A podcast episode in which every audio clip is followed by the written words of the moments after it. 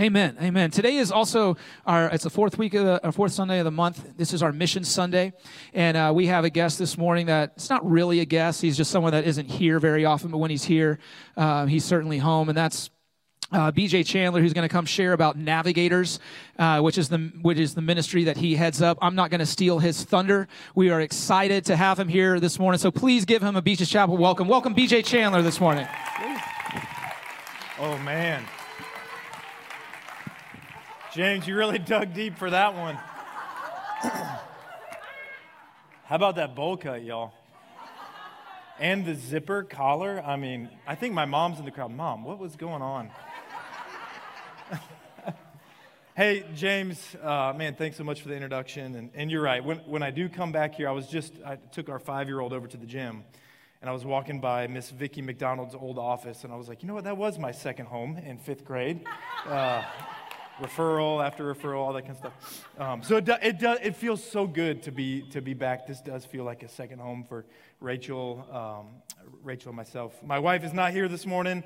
She's at home with our two-year-old Gracie, who, uh, oh, let's, she had a little stomach bug that uh, some of you parents might know. That means that we were up at 2 a.m. and 3 a.m. And so it was a fun, it's been a fun couple nights, um, but they're bummed to not be here with you guys let me give you a quick update before we get into the word. The first thing I got to say, I got to say two things. One, Ben, uh, the worship team, man, I, I, if that didn't light your fire, if that didn't light your fire, your wood's wet. You know what I'm saying? Um, and, and two, just before I share anything, you guys have faithfully supported our family for a decade. And we feel so blessed and thankful that you would say, we want to support them. um, yeah, I I, it just means more than you know to, to me and our family. And uh, just to give you a little context, I haven't been back in a while because the Navigators, the group that I work for, uh, called me up right before COVID and they said, hey, um, we know you love the Gators. We know you love Gainesville. We know that it's like the Holy Land to you and your family. Um, but we have an idea. We'd like for you to move to Texas and we said, um, "Are you sure about that?" Like, uh, we, we this is the Holy Land, Gainesville, Florida. You know. um, so prayer and talking and, and pursuing wisdom. Uh, COVID hit. It was just a kind of a mess. But my wife and I sensed a call to move by faith to College Station, Texas. Which, uh, if you know anything about Texas, there is nothing in College Station except for Texas A&M, which is the largest undergraduate uh, university in America with about 70,000 students. Yeah, I heard that and I was like, I love Gainesville, but I, I want some of that. Seven, I hear 70,000 and I think, man, there's got to be some missionaries in there. There's got to be some pastors in there that need to be raised up. There's got to be some engineers. I know there's a ton of engineers. There's got to be some engineers that need to be raised up, sent into the workplace, who work faithfully for the Lord and just share with their coworker over lunch break about how good the gospel of Jesus is. So we said yes, we moved there about 365 days ago. Guys, we feel like we are at the perfect, in the perfect town, at the right university, in the perfect neighborhood, in the perfect house. We pulled in with our U Haul towing my Toyota Corolla. we pull in after about 14 hours on the road, and there are five, you parents will get this. There's five kids sitting in our driveway. Like they had no idea we were coming. They were just in our driveway. Most people would be like, that's kind of weird. My five year old hopped out and played for the next six hours while we unloaded our U-Haul. The neighbor comes out that, that evening or the next day, he comes out and, and he's like, hey, uh, you know, I've been here for 60 years. Y'all should walk in the backyard and see if the old trampoline's still there. And we have a pretty small backyard, so I look out and I'm like, you know, mister, uh, not really seen any trampolines. And he said, no, just walk a little bit further. So sure enough, I, I go, we've got kind of a creek in our backyard. It, it kind of, it's got an embankment. And, and sure enough, we, we look and under all these vines is this 12 foot trampoline that's covered with these vines, level with the ground with a wooden embankment like built around it. My kids have played on that every single day the last 365 days. I mean, it was it, one thing after the next. We bought a U-Haul. It was like $1,300 for the U-Haul, which is not cheap. I woke up to a text the next morning. We booked the U-Haul at midnight. The next morning at 6:37 a.m., I get a text from my buddy Doug, and he said, Hey, Whitney and I, we just woke up thinking about you guys. Like, God just brought you to mind. We just dropped $1,300 in your Navigator account. We really hope that, that that's a blessing to you guys. So it's just one thing after the next, just crazy. God just providing, and, and we just feel such confidence. Uh, quick story about the that's our life. Our ministry, we worked our tails off at the end of the spring before we moved from UF to A&M to send the only navigator short-term collegiate mission trip in the country. We went to Puerto Rico. It was COVID was crazy. All the trips had been canceled, but we worked our tails off. So our students from Gainesville show up to Puerto Rico and they're, they're sharing the gospel and in churches and stuff like that. They meet a girl named Tatiana. And Tatiana was in Puerto Rico. She's Puerto Rican, visiting her family. And uh, turns out that she's actually a student at Texas A&M. And she's like, what are all these white people doing at Puerto Rico? Like, what's going on? And, and, so they start loving on her and they share the gospel with her. And she's like, you know, she's opening up like, you know, I got burned by the church and I haven't been back and, and I don't really know what to do. But, um, but is there somebody you could connect me with, possibly the, at Texas A&M, that could help me grow in my faith and take this thing seriously? And they're like, funny you should say that. Um, uh, we have some dear friends moving to Texas A&M. They'd love to get connected. So sure enough, uh, Rachel starts meeting with Tatiana, helps her basically remember the gospel. Anybody been there that you just need to remember the gospel and the goodness of God? So we help Tatiana remember these things. And she's like, you know, I should probably tell somebody else about this. So she, without me even like poking or prodding, she's like, maybe I should share the gospel every day with somebody new on my bus ride to church. So one day she's sitting there, the Holy Spirit lays on her. I need to talk to this girl. Well, the girl gets off the bus a little too early, and Tatiana's like, oh no, what am I to do? Am I to obey? Am I to. So she jumps off the bus and runs this girl down. It like she, her class is over here. The girl gets off early over here on campus, and Tatiana runs this girl down. Tatiana is leading a Bible study with that girl. Seven freshman girls Tatiana's been investing in this year we started the year with about eight students that like knew, like knew who we were or knew the navigators. We've got 31 leaders this fall that want to help us get the gospel into the dorms. So that's on you guys. Thank you for being a partner. Thank you for investing in us and for getting the gospel to these students we, uh, before BJ gets in the word, why don't we stand and just stretch forth our hands? We're going to pray for him and navigators. And, uh, you know, just hearing his story, what, what I hear and all that is um, it's a story of deliverance, you know, where God brought BJ and his family out of the bowels of Florida and uh, giving him a second chance, praise God, you know. And so, uh, hallelujah, God is faithful. Amen. Let's stretch our hands. And, uh, Father, we thank you for BJ. We thank you for his heart and for Rachel's heart, Lord, for college students, a mission field. Um, that is ripe for opportunity, but has landmines all over the place for these students, God, where they are hearing two very contradictory things the gospel of Jesus Christ and, um, and the world's uh, version of truth. God, we pray, Lord Jesus, that you would give them boldness. God, that you would continue to open up more doors for them, doors that they never dreamt possible. Father, this was a plan in motion that you've had for a long time, and they are only just now beginning to see the fruit of it, Father. I pray that this year, would be a year like no other. God, that they are going to be blown away by the impact that they have in this place that you have called them to. God, we pray for their finances. God, we pray for their family that you would protect and provide in all areas, in all situations, in all seasons, Father. That money is going to be the last thing that they are worrying about, God. But they are going to be concerned only with the over and abundant response that they are getting from these students at Texas A&M to this radical encounter with Jesus Christ. God, with these 31 leaders, empower them and equip them, Father. We pray for more. God, that they're going to need more, Father, in Jesus' name because of the response, Father. Thank you that we get to be just a little bit a part of what they're doing. We thank you that we, um, God, that we are just so blessed. God, the reach that you are giving Beaches Chapel is now in Texas, Father, when it was in Gainesville. That's just so awesome. Thank you for that, Lord. And we, we stand here in agreement, in partnership, linking arms, Father, with BJ and navigators, holding up his arms when we need to hold him up when he's weary, Father. Thank you for a continued relationship, continued growth between Beaches Chapel and BJ and his family and navigators, Lord. And we just speak, Father, we speak goodness and a blessing over everything that he puts his hand to. In Jesus' name we pray. Amen. Amen. BJ's going to bring the word this morning, so uh, let's enjoy what God's put on his heart. All right, let's do this. Grab your Bibles. We're going to be in Matthew chapter 13. And I, I just need you to know before I get rolling this morning that this message was, uh, if I'm just being honest, this message is for me. Like, this came out of a quiet time where the Lord just met me and told me some truths and, and just some. Uh, man, you just ever have those moments where God says exactly what you need at exactly the right time? That's where this came from. So, Matthew chapter 13, let me tell you guys a story about uh, 2,000 years ago, there's this Jewish man, and, and he's a businessman. He, he, he, kind of middle class, owns a business, and, and just gets his hands dirty and has been working to provide for his family. And he's been on a long business trip, right? He's been away from his home.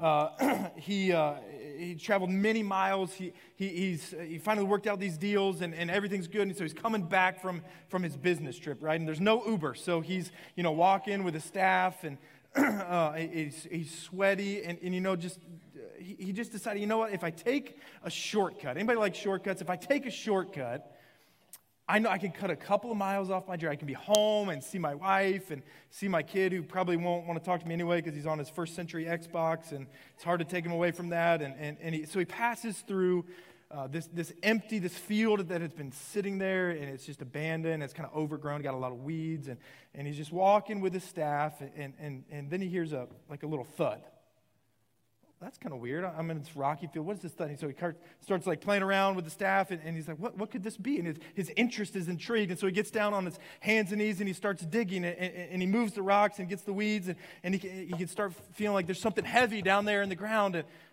and sure enough, he, he digs it up, and, and it's just this box, this kind of this treasure chest, right? And, and, and, there's no lock on it. It's, it's kind of weird, but I uh, found this treasure chest, and, and does, no one's around, and, and this field has been abandoned. And, and he opens it up and he quickly realizes that there is more money, there is more treasure, there is more value in this chest than anything he could do hustling, you know, working his job, than anything that he could provide for his family, than anything that he imagined, than anything he could ever make. There's more value and treasure right here in this random box that's in this random field that was along the shortcut on the way back from this work trip. And he quickly realizes whatever it takes, I got to get this field. This, I, I've got to get this treasure. I got to have the rights to this field. Whoever owns this field doesn't have a clue the value of what's in this. field. So, whatever it takes, I got to go and figure out how to get the rights to this field. And so he starts calculating, and he's like, you know, if I if I sold everything, if I sold the business, if I sold the house, if I sell uh, you know, little Johnny's Xbox, if I, if, that's going to be a hard sell for him, I know, but if I sell, I bet I could get just enough money to buy this field and to have this treasure. And I know it's going to be so worth it. So he starts walking home and, and he's just so full of joy and excitement and anticipation that he starts, you know, getting a little jog going and he does, he's tired, but it doesn't matter. He can't wait to get home and tell his wife and, and little Johnny, If, if we sell everything we have, guys, we're going to be rich beyond our wildest dreams, right? In that moment, his entire life was reoriented around whatever it takes. I imagine that conversation with his wife that night, right? Hey, hey, babe, like, you just got to believe me. Like, we got to sell everything. We got to sell the king bed. We got to sell, like, the nice kitchen knives. We got to sell all that stuff but it's worth it. Trust me, I've seen the treasure. We just got to get the field, right? You wives are like, husbands come up with some crazy ideas, you know? Like, I've, I've that's me too. But Rachel's kind of used to it at this point. Like, let's move to College Station. First, it was let's move to India, and then listen to the Lord, and, and got some marriage counseling, and we're in College Station. But um, whatever it takes, we got to get this field, right? That's the long version of the story, of course. Jesus's was much shorter. In verse 44, the kingdom of heaven is like the treasure that is hidden in a field. When a man found it, he hid it again. And then in his joy, in his joy, in his joy, he went and he sold all that he had and he bought that field. Jesus, I pray that you would help me a lot this morning. God, I pray that you would make the value of the treasure real, that you'd help people remember the value of the treasure that they have found in you and in the gospel this morning. Would you help us? God, would you restore to us joy? In your good and your strong name, I pray. Amen. I've got three observations from our one verse this morning. The first one is that the kingdom of God is not a matter of duty. The kingdom of God is not a matter of duty. I, have been on campus. I, I, invited so many people to come and check out the Navigators or Bible study or come to our large group. And man, I just remember this one guy in particular. He was walking class, doing his thing. He didn't have any earphones in, which means he's like a prime target, right? So, uh, so I walk up to him, start a conversation, and, and uh, and I, you know, I invite him out to Bible study and talk to him. What, you know, what do you believe about Jesus? All this kind of stuff. And oh, I'm, I'm just not really into that that religion stuff. I don't really want to like settle down into all the rules and the regulation. I just kind of like, dude, I'm in college. I want to have fun. You know, like I'll do all the boring stuff, all the Jesus stuff later. Listen, that that guy, that 20 year old on campus, did not understand the kingdom of God. It is not a religion of duty. If that's what comes to your mind when you think about church, when you think about the gospel, when you think about walking with Jesus, if what comes to your mind is like boredom or settling, you have got to know this that the kingdom of God, you see, religion is getting people to do what they don't really want to do. Like that's what religion is. Like pastors get this wrong, people in ministry get church people get this wrong. Listen, if I show up to campus, right, and I'm trying to convince these 18-year-olds to hang out with me, which is like hard enough as it is. I sat down with a freshman a couple weeks ago, and he's like, dude, you know you have gray in your hair? like, give me a break, man. Come on. Like, so I show up to campus. I pull up on my scooter. I've got one of those 49cc scooters. It's great. um, pray for my security. Uh, I've been trying to start a fashion movement too in Texas cowboy hat and flip flops. Um, hasn't gone so well trying to bring some Florida to Texas, you know. Uh, so I show up and I start reaching out to students, and, and, and once I get past the, why are you here again? Why are you like on campus? You're not even a grad student. Like, what's, what's going on? Um, if I was to say, well, you know, Pastor James at Beaches Chapel, I, you know, I'm here because they write me a check every month, and, and I am obligated to tell you about the three, the four spiritual laws and the bridge to life, and, and how to be in right you know, like transactional with Jesus and to have eternal security. That's why I'm here. They wouldn't buy that, you know, like that, that's just lame. Or, or, or, well, you see, like this God that I follow, he told me that I really should make disciples. And I figured I at least owe him something. And one afternoon, at least a month of like awkward conversations. And, I, and I'm just doing it like because I'm obligated by this God or this church or this job. If we approach our Christian life as a duty, man, people smell that duty a mile away. You know, you know what I'm saying? Like, I don't know where that, that came from in my mind, but pe- like people, they can smell it if it's an obligation to us, if it's a duty to us. Man, wh- why do you read your Bible? Ah, I, you know, I should, I need to, I probably should read it more. Like, I have to. I, no. And I remember the, my first Beaches Chapel t shirt on the back, John 8 33 you will know the truth, and the truth will set you free. I read this, I get my nose in this because there's, I want to be free. I want to remember truth. I, man, the most important voice in your life isn't Pastor James's, it isn't mine, it is yours. Nobody listens to you more than you do. What are you telling yourself? What truth are you telling? What, what are you preaching to yourself? You're never going to live free if you don't get your nose in here and remember truth. But why are you walking? Why are you doing this Jesus thing? Well, you know, my parents, they like talked me into it a long time ago, and I don't want to disappoint them. You have made known to me the path of life. There is joy in your presence, eternal pleasures at your right hand, Psalm 16 says. That's why I follow Jesus, because there is such joy. I mean, why don't you just like cheat on your test or lie on your taxes or, you know, whatever it is? Why don't, why don't you just do that? Because, you know what? There's some wisdom in this book called Proverbs. It says, the man of integrity walks securely. Anybody need some security in their life? Man. Guys, I've just got kind of a gripe with church and sometimes with our students, like these Christian students that hang around us, I think sometimes we come across as just inauthentic, stale salesmen. People are convinced that Christianity is just a bunch of things they have to give up. They don't realize that it's a treasure that we get to enjoy. Man, do not, you want some like ministry help for your neighborhood? Don't try to get people to buy the field until they've seen the treasure. I mean, you, you doing some outreach on campus or uh, uh, in Neptune Beach or Jax Beach? It is all about showing people the treasure and allowing them to respond. I mean, you see, religion is convincing people to do what they don't really want to do. Buy, you have to buy the field without delighting in the treasure. Man, my job, our job in Neptune Beach and Jax Beach and Atlanta, in Jacksonville is to show people what is in that box. What is in that treasure? What do we get in the gospel?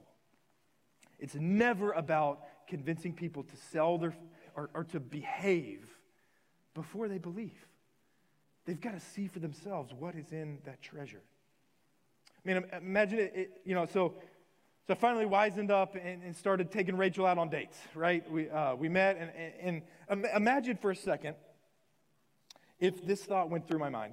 I'm trying to get Rachel to, you know, fall in love with me. What if, what if I said, what is the lowest amount of money that I could spend on a date with Rachel to convince her to like me back? What if, you know, what if we, instead of, uh, you know, I think fine dining is Olive Garden. I mean, anybody, I grew up on, like, Olive Garden is where you went for special moments, you know? But what, what if, uh, I, the, breadsticks, man, like, the, they bring the salad, they do the cheese. I mean, what if I was like, what if, how many times could I take her to Arby's? You know, like, would she feel, would that work? You know, what's the least amount of time I could spend with her? Ladies, that sound romantic? Like, how, how, you, how would anybody respond to that, right? Like, you can only do Arby's so many times before you just never go back again, you know?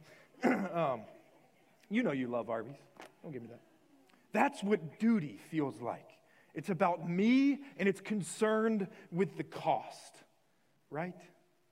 Man, but I remember June 1st, 2009, when I saw Rachel throw a football across the parking lot she could throw a football farther than any other student that was at this training program for the any of the guys.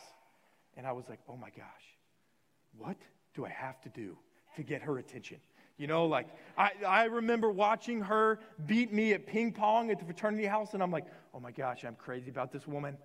I am so attracted to this woman. I remember watching her in college take time out of her class schedule and work schedule to, to, befriend some kids that lived across the street from her dorm that were underprivileged. And I remember her playing out in the front yard with these kids just because of the kindness of her heart. Man, what do I have to do to get her to like acknowledge my existence, you know? I remember watching her lead two Bible studies a week her sophomore year of college, investing in freshmen man, what must I do to convince her to like me? How much can I spend on a date and still like get the nutrients that I need from ramen noodles? Because I don't have any more money, you know, like my heart was changed. I delighted in her. It was not a matter of duty, it was a matter of delight. The kingdom of God is not a matter of duty. My second observation the kingdom of God is a treasure of delight and a treasure of joy. Any surfers in this room? Dawn Patrol. You know, I, I, just remember my buddies would get up at 6 a.m. In, in, high school. I was not much of a surfer, I was more of a boogie boarder. Um, sorry, now uh, you guys, half of you are going to tune out the rest of this message. But, um, but Dawn Patrol, like my buddies would get up at the crack of dawn before it was you know, sunrise.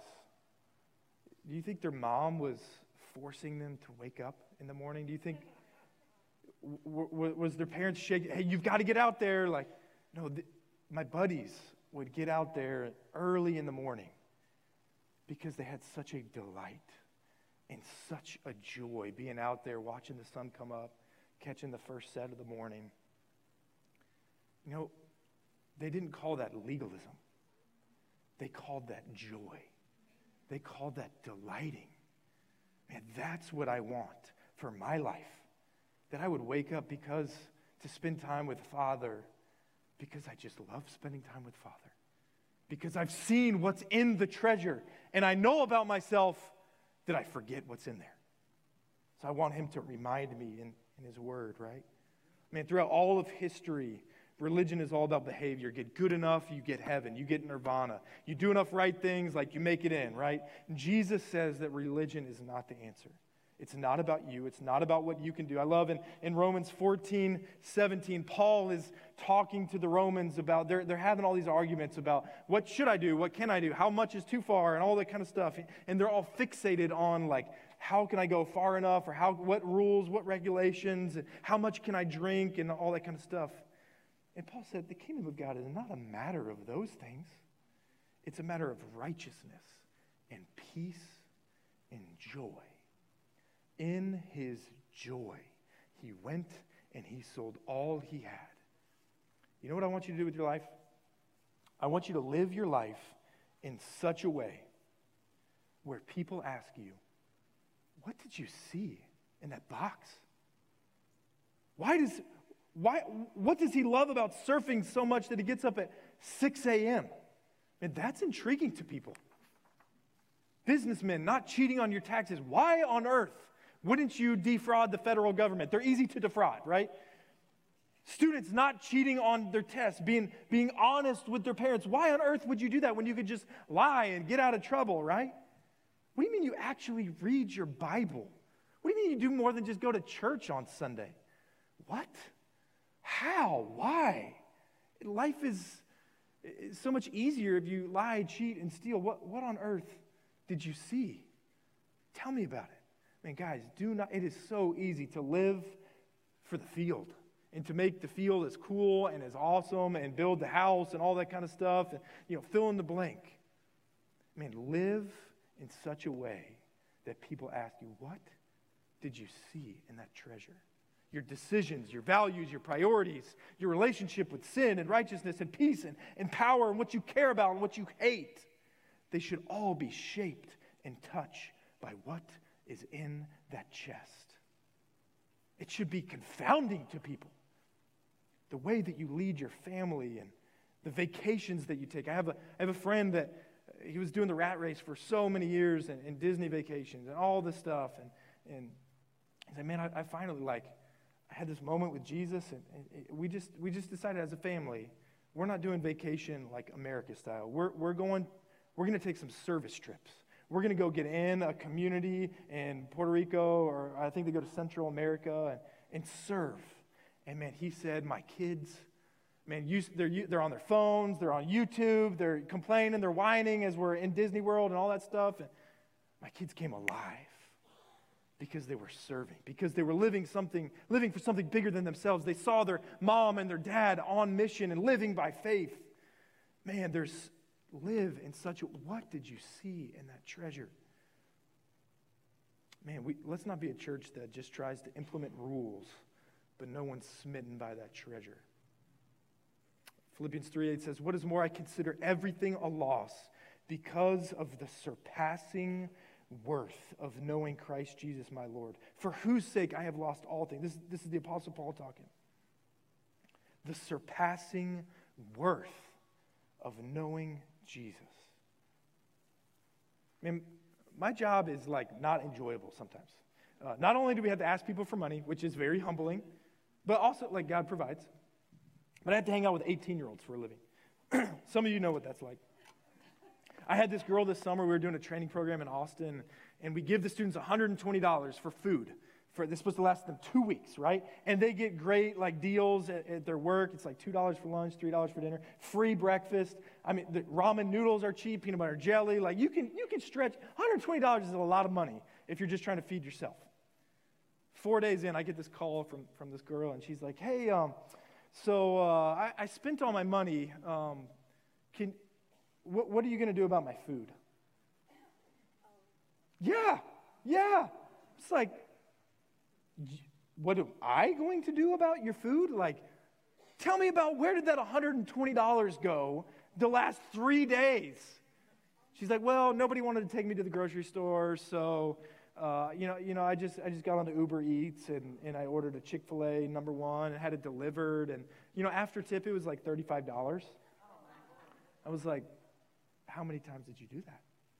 Well, you know, like lunch and dinner the last three days. That's my job. Is like figuring that stuff out, you know, um, and and and trying to love and trying to serve and not judge. And um, my job is hard. Parts of it are hard. I know you guys can feel that in your life, that parts of your life are challenging.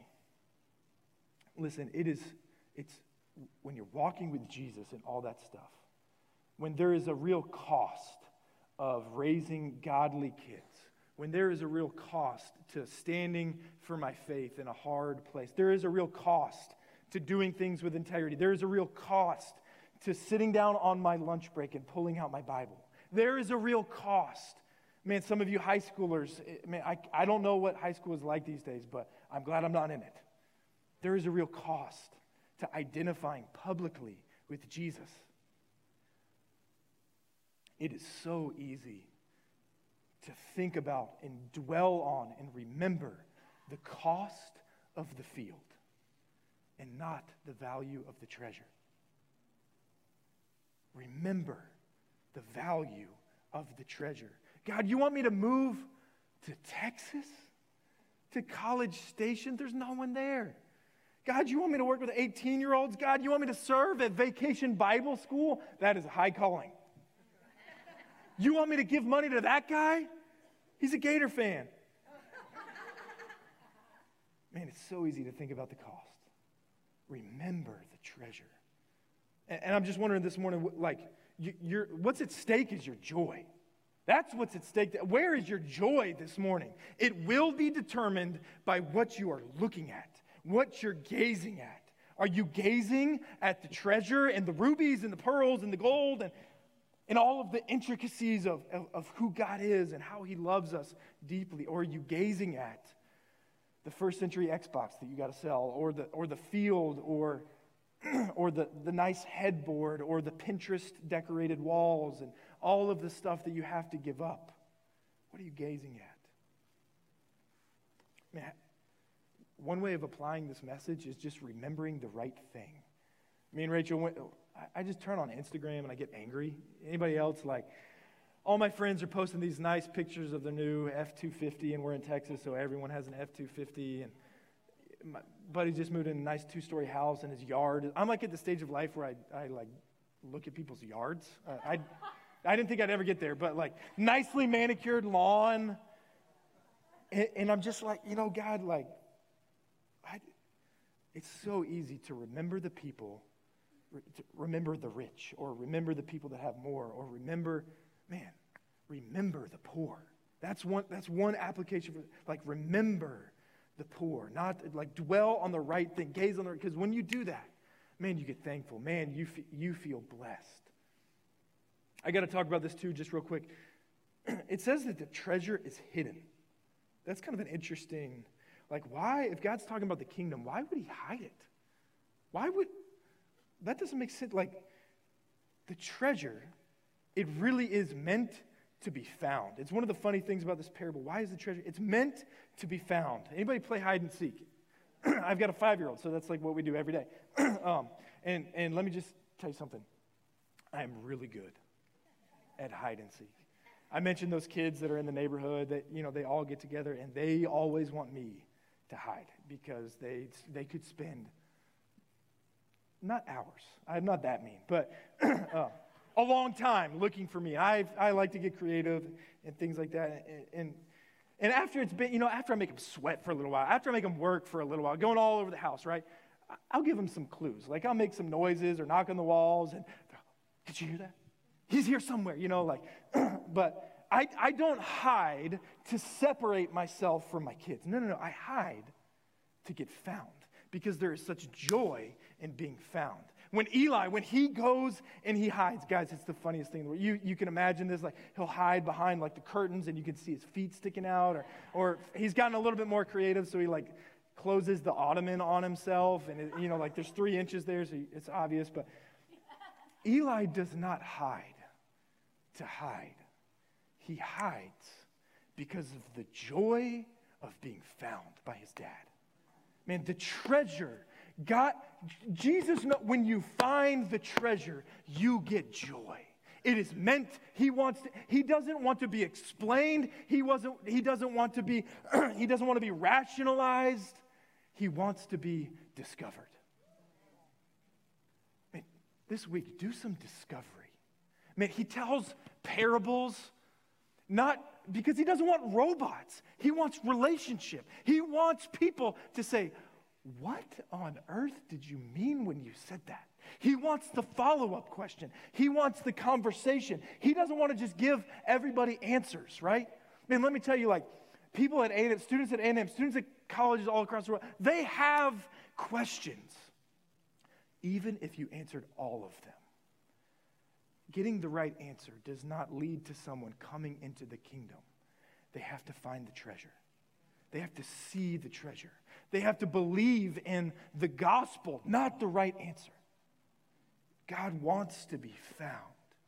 You're not going to get this message if you try to analyze and figure out why, why does God hide? That's why Jesus told, told parables, because he wanted to stoke that curiosity and that, that follow up and that relationship. Point number three. In this one, this one, it's just real. Um, the kingdom of God, it really does cost all. It really does cost something to enjoy the treasure. Imagine that conversation again that the businessman goes home and he tries to convince his wife to sell it all. Not just some of it, not just the parts that she didn't like, right? Not just her husband's wardrobe, not just the parts that she's okay with losing. He sold all that he has. There was a cost to him, to his family, to his kids. You see, God doesn't demand anything, but He wants you in your joy to hand it over. And I think it's the natural reaction to staring at the value of the gospel. And all I want to do this morning is to remind you that the treasure really is worth everything. I mentioned above about just, just sometimes our gaze, you know, leaves the treasure, goes to the field, thinks about the cost. I remember a couple of years ago, I was going to visit my grandma. She's in a kind of a assisted facility. It's not super assisted, just a little bit assisted, just enough, you know um, where she can decorate how she wants. So I go over there, and uh, she didn't have her hearing aids in, which is often a problem. Uh, we're working on it. So I knock on the door real loud because you have to. And, and so, sometimes I'd come over and knock on the door, and she wouldn't answer, and I'd just walk in, and she'd be just talking on the phone. I remember one time she was talking on the phone, and, and I was just really curious, like, who, who is she talking to? So I picked up the other line. And she was talking to a friend, and George, you know, she's older, and they were both talking at the same time. it was the funniest thing. Anyway, so I, so I knock on the door real loud, and the door was open, and I just walk in. And she's sitting on the couch, and she just has a picture of my grandpa, who passed about 20 years ago. And she's just stroking his face.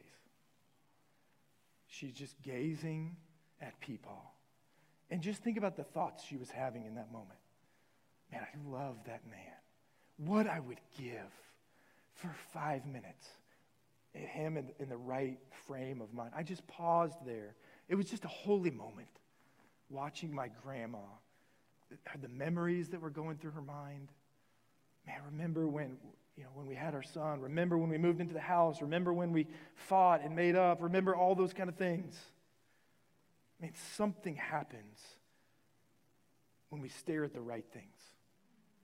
You, see, you could see the joy and the delight in her eyes when she was looking at her late husband. I mean, when you stare at the wrong things, you get the wrong affections. Stop with the bank account the treasure is worth the cost. Stop with the, the overdose of entertainment because there is real joy in the treasure. Stop with the grass is greener over there, the treasure is with you now. Stop with the I just wish I was because the treasure is enough for you now.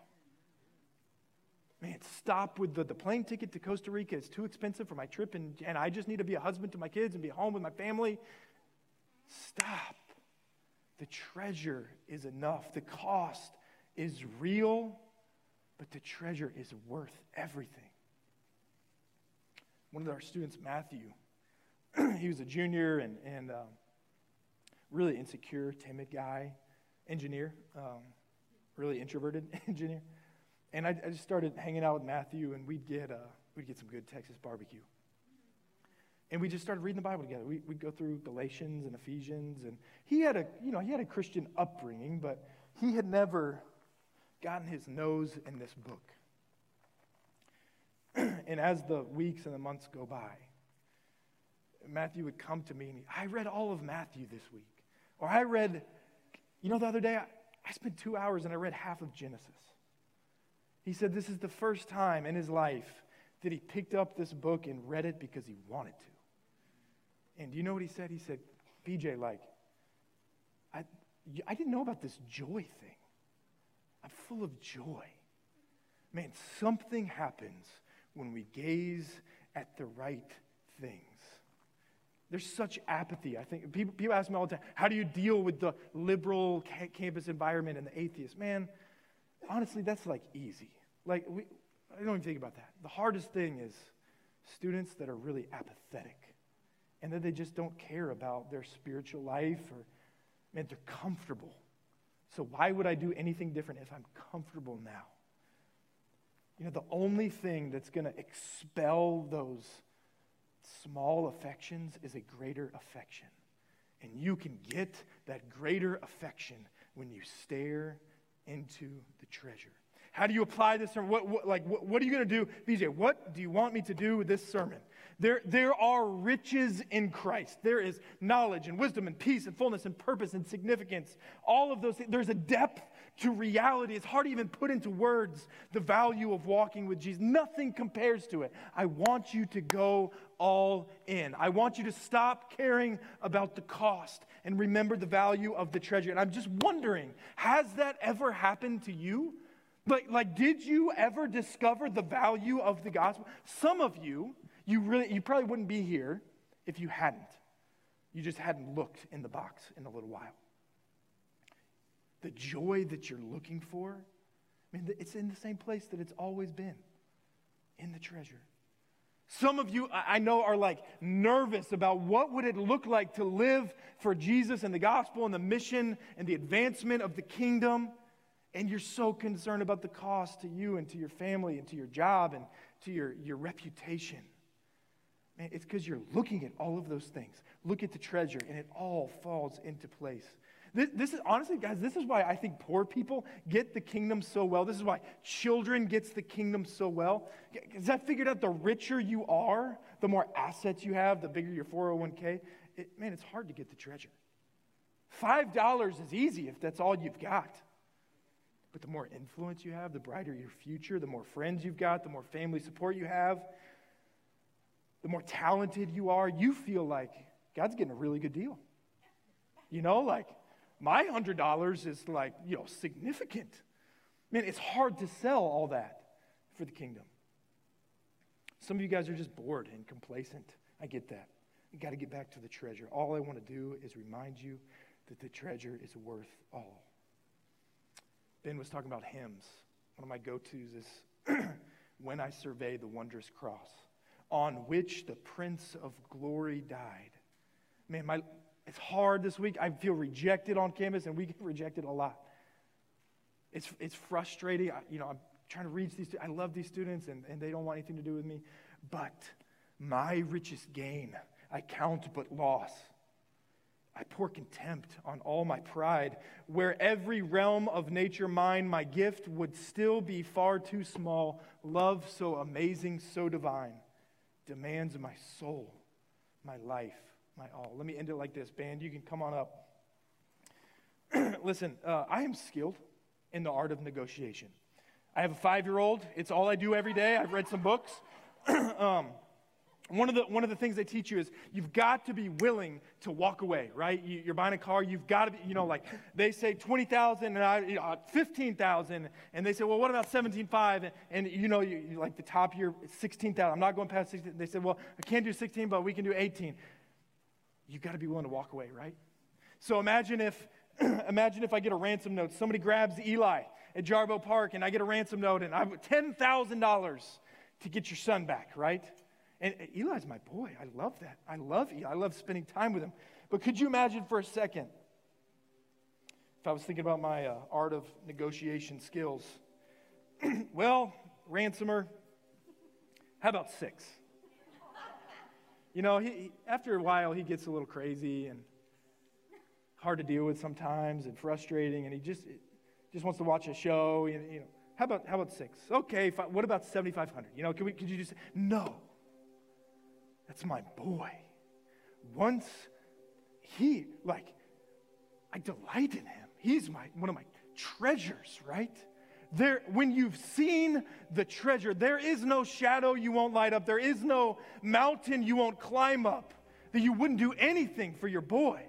He's, listen, you're not going to sell anything until you realize that you are his treasure that when he saw you, he took his most valuable thing, his son, and he said, I would spend the life of my son because when I look down and I see you, the value and the joy and the and the worthwhileness and and my image that's imprinted in every single person. I want you. I will do whatever it takes to get you.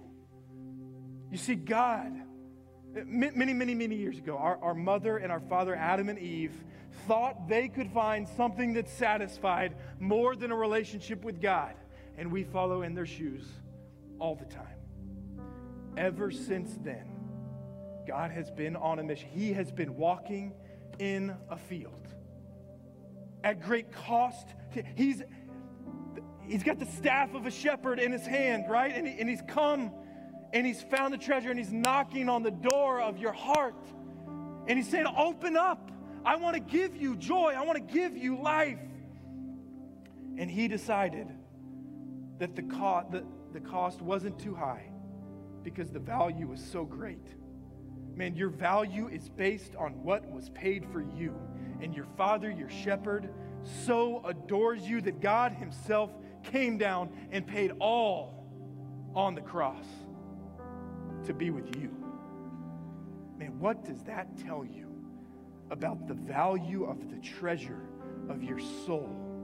You don't get to decide how much you're worth. God already did that.